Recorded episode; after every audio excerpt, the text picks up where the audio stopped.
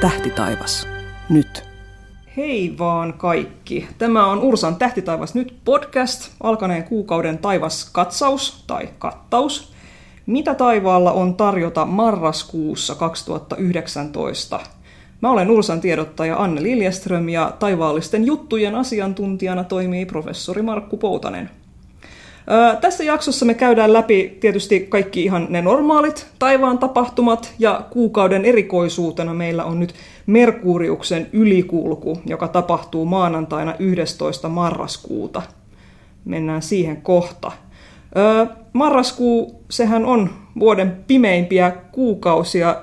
Siinä on pitkä aika ehtiä tapahtua kaikenlaista. Mitä kaikkea yön aikana ehtii tähtitaivaalla tapahtua, Markku?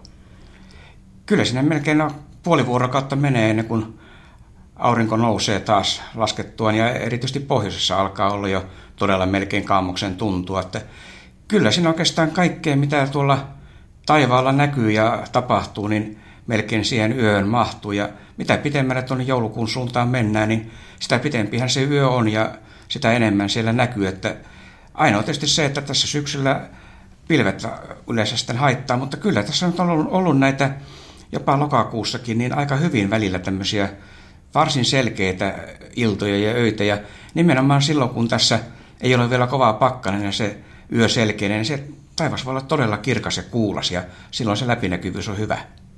Mitä tarkoitat läpinäkyvyydellä? Läpinäkyvyydellä sitä, että tähdet näkyy hyvin, eli ilmakehä, ilmakehässä on vähän vesihöyryä, vähän tämmöistä töhkää, ja sen takia se valo tulee hyvin läpi. Ja joskus sitten vaikka olisi kuinka kirkasta ja hyvää, niin esimerkiksi saattaa esimerkiksi kesällä tai keväällä, kun on, on tämmöisiä vähän kosteampia kelejä, niin se vesihöyry sitten häiritsee siinä, että se valo ei tule niin hyvin läpi, mutta sitten kun sattuu tämmöinen kuulas, kirkas syksyyö, ja varsinkin nyt, kun puissa ei ole enää kohta lehtiä, jos maassa ei ole lunta, niin se taivas on todella niin tuuma kuin se ikinä vaan voi olla. Ja tähdet näkyy silleen terävänä. Ö, No niin, mennään siihen Merkuriuksen ylikulkuun aivan kohta, mutta mitä muuta planeettarintamalla tapahtuu? Siis eikö ole niin, että kaikki planeetat ehtii nyt olla näkyvissä yön aikana? Kyllä, se on tämmöinen oikeastaan aika hauska tilanne, kun tässä koko vuosi vähän valiteltu, että kuinka huono planeettavuosi, ja nyt kun tässä alkaa vuosi loppua, niin eh, yhtäkkiä sitten meillä onkin semmoinen hauska tilanne, että todella jos varamme pidetään ja se pitkä yö käytetään hyväksi, niin kyllä sieltä melkein voi sanoa, että jos vaan olosuhteet antaa myöten, niin kaikki planeetat näkyy siellä. Merkuriuksen, yli, Merkuriuksen ylikulku tietysti, mutta sen jälkeen tulee sen tuossa marraskuun loppupuolella, niin Merkurius näkyy vallan mainiosti siellä marras-joulukuun vaihteessa. Venus alkaa näkyä kivasti iltataivaalla. Mars aamulla näkyvissä Jupiter ja Saturnus iltataivaalla aika matalalla, mutta sieltä ne löytyy. Ja sitten vielä, jos kiikari ja kaukoputki käytössä, niin Uranus ja Neptunuskin on siellä iltayöstä näkyvissä, että kyllä siinä, jos ahkerana on, niin kaikki löytyy. Eli Venus, joka on siis tosi, tosi kirkas ja huomiota herättävä, usein Ursankin tulee kyselyitä siitä, että mikä nyt on se kirkas piste siellä taivaalla. Niin kerro vähän, miten se Venus, missä päin se näkyy, mihin aikaan suunnilleen? Se alkaa tuossa kuun puolivälin paikkeilla puolivälin jälkeen. Kun mennään tuonne joulukuun suuntaan, niin se näkyy yhä paremmin. Hyvin, hyvin matalalla etelä-lounaassa, kun tulee hämärää ja pimeää ja se on tuolla Skorpionin kärmenkantajan tähdistön suunnalla, mikä niin kuin tietää se, että se on todella alhaalla. Eli Etelä-Suomesta on parhaat näköalat, näköpaikat tuonne etelän suuntaan. Ja tietysti sitten kun mennään Etelä-Eurooppaan, niin näkyyhän se aina paremmin siellä. Näkyvyyttä ihan sinne taivaanrantaan saakka pitää olla, mutta Venus on kyllä niin tavattoman kirkasti, jos sinne vain jotenkin sinne suuntaan näkyy, niin kyllä se ihan varmasti siellä löytyy. Ja sitten vielä tuon Jupiterin löytämiseen, niin tuossa 24. päivä Venus ja Jupiter on aika lähellä toisiaan tuommoisen noin kolmen kuun läpimitan päässä toisistaan, joten sieltä jos Venuksen löytää, niin ihan varmasti löytää myös Jupiterin, joka sinällään myös on kirkas. Eli sieltä löytyy, löytyy tämä kaksikko ja sitten kun vielä tuossa odottaa pari päivää, kolme päivää enemmän, 28. päivä, niin myös kuun sirppi on lähellä Venusta. Eli siellä on sitten oikeastaan aika kiva tämmöinen kolmikko nähtävissä, jos sinne etelän suuntaan sattuu selkeitä sillä hetkellä olemaan. Venus, Jupiter ja kuunsirppi. Hyvä. Toivottavasti silloin olisi kirkasta. Ne on nimittäin aika hauska näky. yhdessä. Kyllä, ja varsinkin, varsinkin se, että kun sekä Venus että Jupiter on kirkkaita, niin se on todella, se on hyvissä olosuhteissa ja pimeissä olosuhteissa, niin se on todella aika vaikuttava näky. Ja Saturnuskin on muuten tulossa sinne tota noin, bileisiin mukaan. 29.11. sitten Saturnus on siinä kanssa, tai oikeastaan kuu on lähellä Saturnusta. Joo, se on sinne joko tässä ihan marraskuun alussa tai sitten siellä marraskuun lopussa 29. päivä, niin kuu tulee siihen, että siellä ne kaikki on, on matalalla etelätaivaalla ja Saturnus sitten pikkasen kauempana Jupiterista ja sillä tavalla, että se, tai ja Venuksesta, että se nyt se kuu ehkä sitten se paras merkki tässä Saturnuksen löytäminen. Saturnus on sen verran himmeämpi kuin Jupiter, että se ei ole sillä tavalla silmiinpistävä eikä läheskään niin pistävä, silmiinpistävä kuin Venus. Eli siinä mielessä tietysti Saturnuksen, jos sillä kuu on apuna sen löytämisessä, niin sieltä matalalta taivaalta sen ehkä helpommin sitten havaitsee.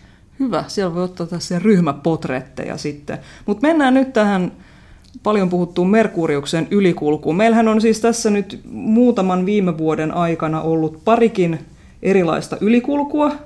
Venus kulki auringon eritse 2012, ja se olikin tämmöinen harvinaisempi tapaus. Seuraavan kerran se tapahtuu vasta 2247. Merkurius meni auringon edestä 2016, ja se ei ole ihan niin harvinainen tilanne, mutta on se melko harvinainen kuitenkin. Puhutaan nyt vähän, mistä siis Merkuriuksen ylikulussa nyt oikein on kyse?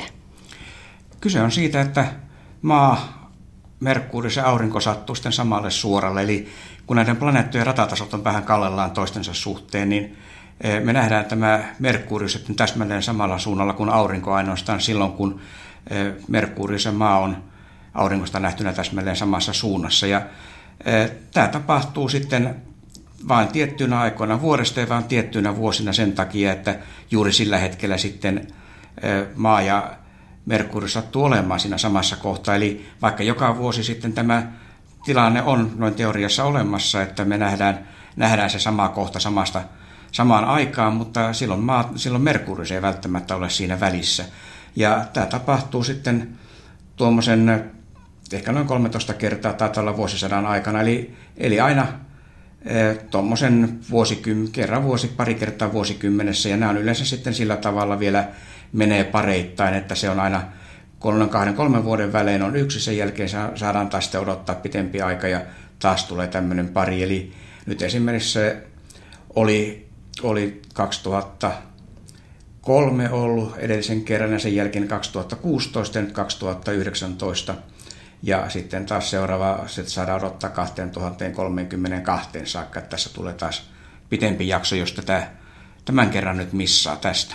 Niin eli todella nyt siis kannattaa, jos vaan suinkin pilvisyys sallii, niin 2032 vasta seuraava. eikö tässä ole myös jotain sellaista, että et, et Merkuriuskin saattaa ikään kuin näkyä meille sitten, tai siis ei näkyä sitä varten, että se on, niin kuin, on joko niin kuin auringon ylä- tai alapuolella, koska se on se ratataso just sillä lailla Kyllä, kyllä nimenomaan joka kierroksellahan Merkurius on sitten siellä auringon suunnalla, mutta kaikkina muina ajankohtina se on se, juuri sen verran joko sillä auringon yläpuolella tai alapuolella, että se ei maasta nähtynä kulje sitä auringon editse. Eli vähän sama juttu kuin just minkä takia kaikkien täysikuiden aikana ei ole kuumpimennystä, koska välillä se kuu menee maavarjon yläpuolelta ja välillä alapuolelta. Kyllä, ihan, nimenomaan ihan sama juttu, että siinä, siinä ei olla samalla näkösuoralla sitten Joo. kaikki. Ja tämä todella tapahtuu joko, joko nyt tässä syksyllä marraskuussa tai sitten toinen aika on tuolla tämä vastaava ikkuna on sitten toukokuun alkupuolella, että jos näin ajankohtina Merkuri sattuu siihen kohtaan ratansa, silloin me nähdään tämä ylikulku. Joo, tässä on hauska tämä hauska säännöllisyys. Öö, väännetään vähän rautalangasta, miksi me voidaan nähdä tällaisia ylikulkuja vaan Merkuriuksen ja Venuksen kanssa. Miksi ei nähdä ikinä Jupiterin ylikulkua? Niin, se on ihan sama juttu, että mikä on kuun pimennys, mikä on auringon pimennys. Eli kuun pimennys syntyy silloin, kun maa on auringon ja kuun välissä. Auringon pimennys syntyy silloin, kun kuu on maan ja auringon välissä ja sitten jos aurinko on maan ja kuun välissä, se on maailman loppu. Eli kun näitä ulkoplaneettoja, jotka kiertää kauempana maasta kuin aurinko, niin ne ei sitten koskaan voi olla maan ja auringon välissä sen takia näitä ylikulkuja ei nähdä. Aivan, joo, ja toivotaan, että Jupiter ei tule koskaan maan ja auringon väliin. Se olisi hyvin, hyvin huolestuttavaa. Öö, öö, miten nyt Merkurius on planeettana muutenkin varsin pienikokoinen, se on suunnilleen karkeasti sanoen kuun kokoinen ja se on kauhean kaukana. Mites tätä, tarviiko tähän apuvälineitä, että tämän pystyy näkemään ylipäätään? Joo, ikävä kyllä tämä Merkurius on juuri sen verran pieni, että sitä ei paljain silmin sieltä erota, tai paljain silmin, mutta nimenomaan vaikka silmät täytyy suojata totta kai. Puhutaan, puhutaan, puhutaan tästä kohta, kyllä miten jo. aurinkoa saa katsoa, mutta tosiaan ilman optisia apuvälineitä, niin se on sen verran pieni, että sitä ei erota sieltä. Ja kyllä se käytännössä vaatii pienen kaukoputken, että sitä pystyy katsomaan. Merkurius on näin pieni, mutta sitten Venus on sen verran isompi, että Venuksen ylikulkua on pystyy seuraamaan jo ilman optisia apuvälineitä. Eihän sekään mikään iso ole, mutta kuitenkin se on mahdollista, koska Venus on niin paljon isompi, mutta kyllä ikävä kyllä Merkuriusta, niin se jää joko netistä katsottavaksi tai sitten pitää olla kaukoputki, jolla sitä katsoo. Ja mennään niin katsomispaikkoihin kohta vielä lisää. Mä juttelin meillä Jaakko Visurin kanssa, joka on meillä meidän kaukoputki asiantuntija. Vähän juttelin sen kanssa siitä, että mitäs noi kiikarit. Ja kyllä siis periaatteessa niin tämmöinen seitsemän kertaa seitsemänkertainen suurennos, eli ihan se, niin kuin ta, hyvin tavalliset, tavanomaiset kiikarit kyllä niin kuin periaatteessa riittää, mutta sitten siihen tarvitaan kuitenkin tällaista niin kuin suojakalvoa, niin että miten sen saa askarreltua niihin kiikareihin kiinni, se on sitten asia erikseen. Se voi olla vähän hankalampaa kuin, kuin, kuin kaukoputken kanssa, mutta kyllä se siis on mahdollista, mutta täytyy vaan tietää, mitä tekee. Otetaan tähän kohtaan tämmöinen tämmöinen sormenheristely kohta. Eli siis ää, aina välillä näkee edelleen tällaisia ohjeita, että voisi jotain laittaa, katsoa vaikka CD-levyn läpi tai tiet, jollain hyvin heppoisilla hitsaajan laseilla tai muilla. Mutta tässä on nyt siis se, että ää, auringosta tulee tällaista lämpösäteilyä, infrapunasäteilyä, jota ei silmän pohjassa tunnu ollenkaan, mutta se on sen verran järeätä kamaa, eli, eli se aiheuttaa tai voi aiheuttaa vaurioita verkkokalvolle jo muutamassa sekunnissa ihan huomaamatta. Eli täytyy todella tietää, mitä tekee. Ja nyt sitten Ursan sivuille menemällä sieltä löytyy ohjeita siihen, että miten katsotaan aurinkoa ja sen edessä menevää pientä pientä Merkuriusta turvallisesti. Eli kannattaa hakeutua sinne Ursan taivaalla sivuille. Siellä löytyy ne ohjeet nätisti ja selvästi. Öö, nyt, että missä tätä voi katsoa, öö, tässä, tätä podcastia nauhoittaessa en osaa vielä sanoa, tapahtuuko Kaivopuiston tähtitornilla yhtään mitään.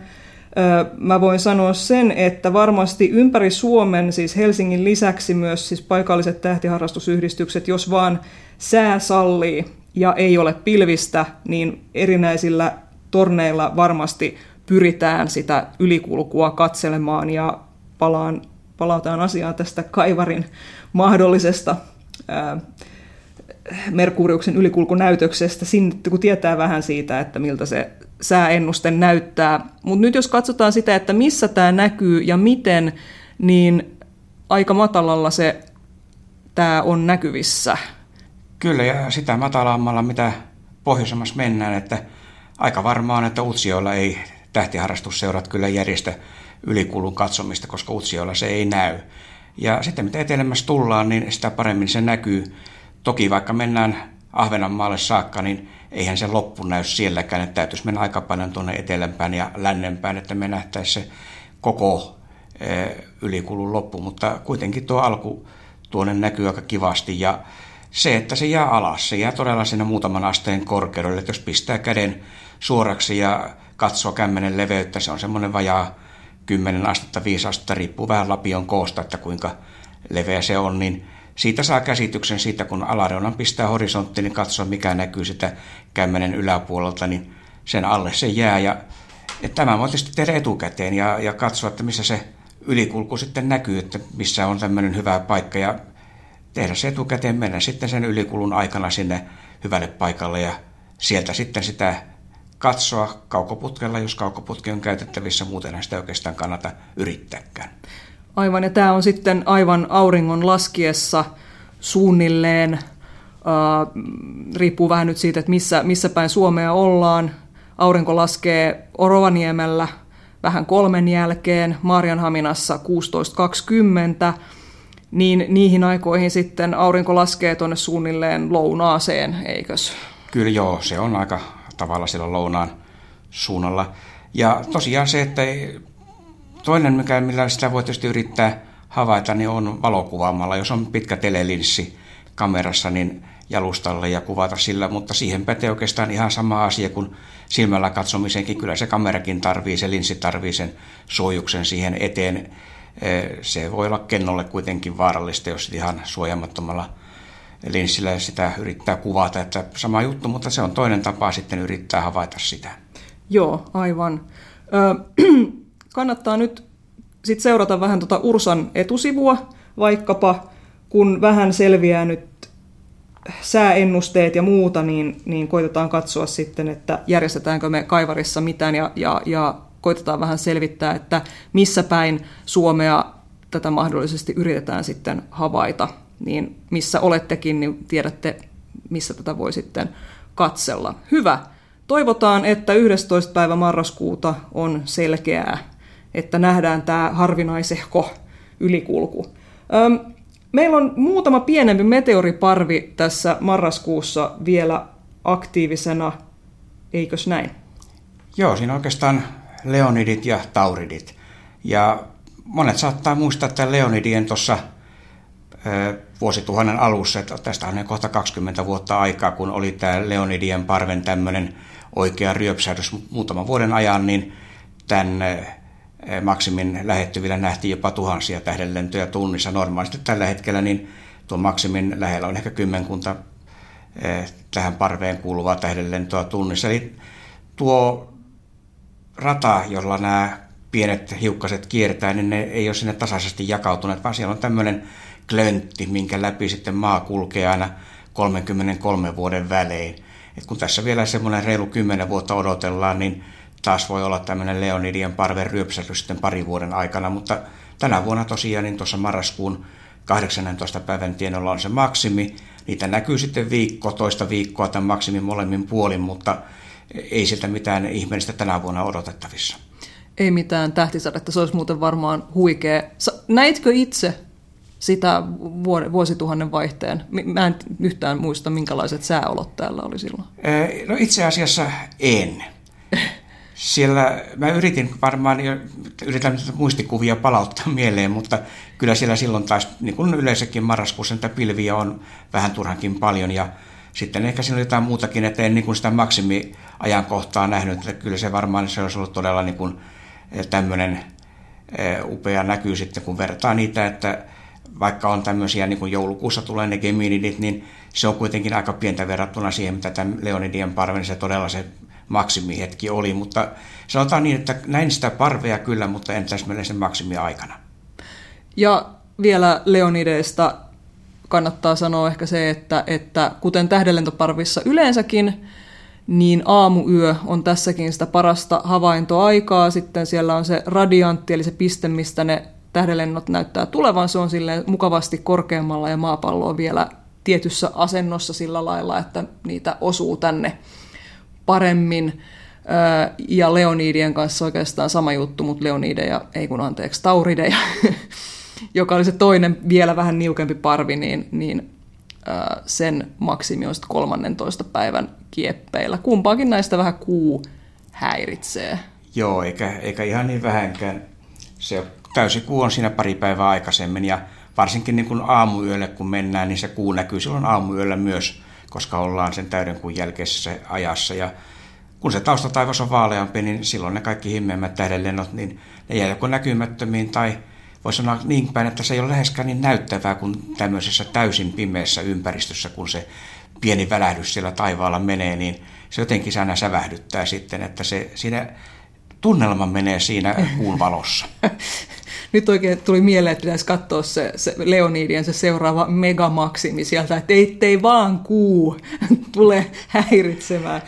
No se on, siinä on pari-kolme vuotta sitä maksimi-aikaa sillä tavalla, Silti. että se on niin peräkkäisinä vuosina ehkä se kaikkein suurin, suurin ryöpsähdys on yhtenä vuonna, mutta aika hyvin ja kyllä siinä molemmin puolin, että kyllä siinä toiveessa on, että jonakin niistä vuosista niin kuu ei ole häiritsemässä. Päällystetään kuu sellaisella Vanta Blackillä, että se ei siellä turhaa heijastele. Hei, kuusta vielä. Mitäs on kuukauden kuu tapahtumat? No siinä oikeastaan kuu menee kuun vaiheessa, eli marraskuun alussa niin on ensimmäinen neljännes näkyy hyvin hyvin matalalla tuolla eteläisellä taivaalla.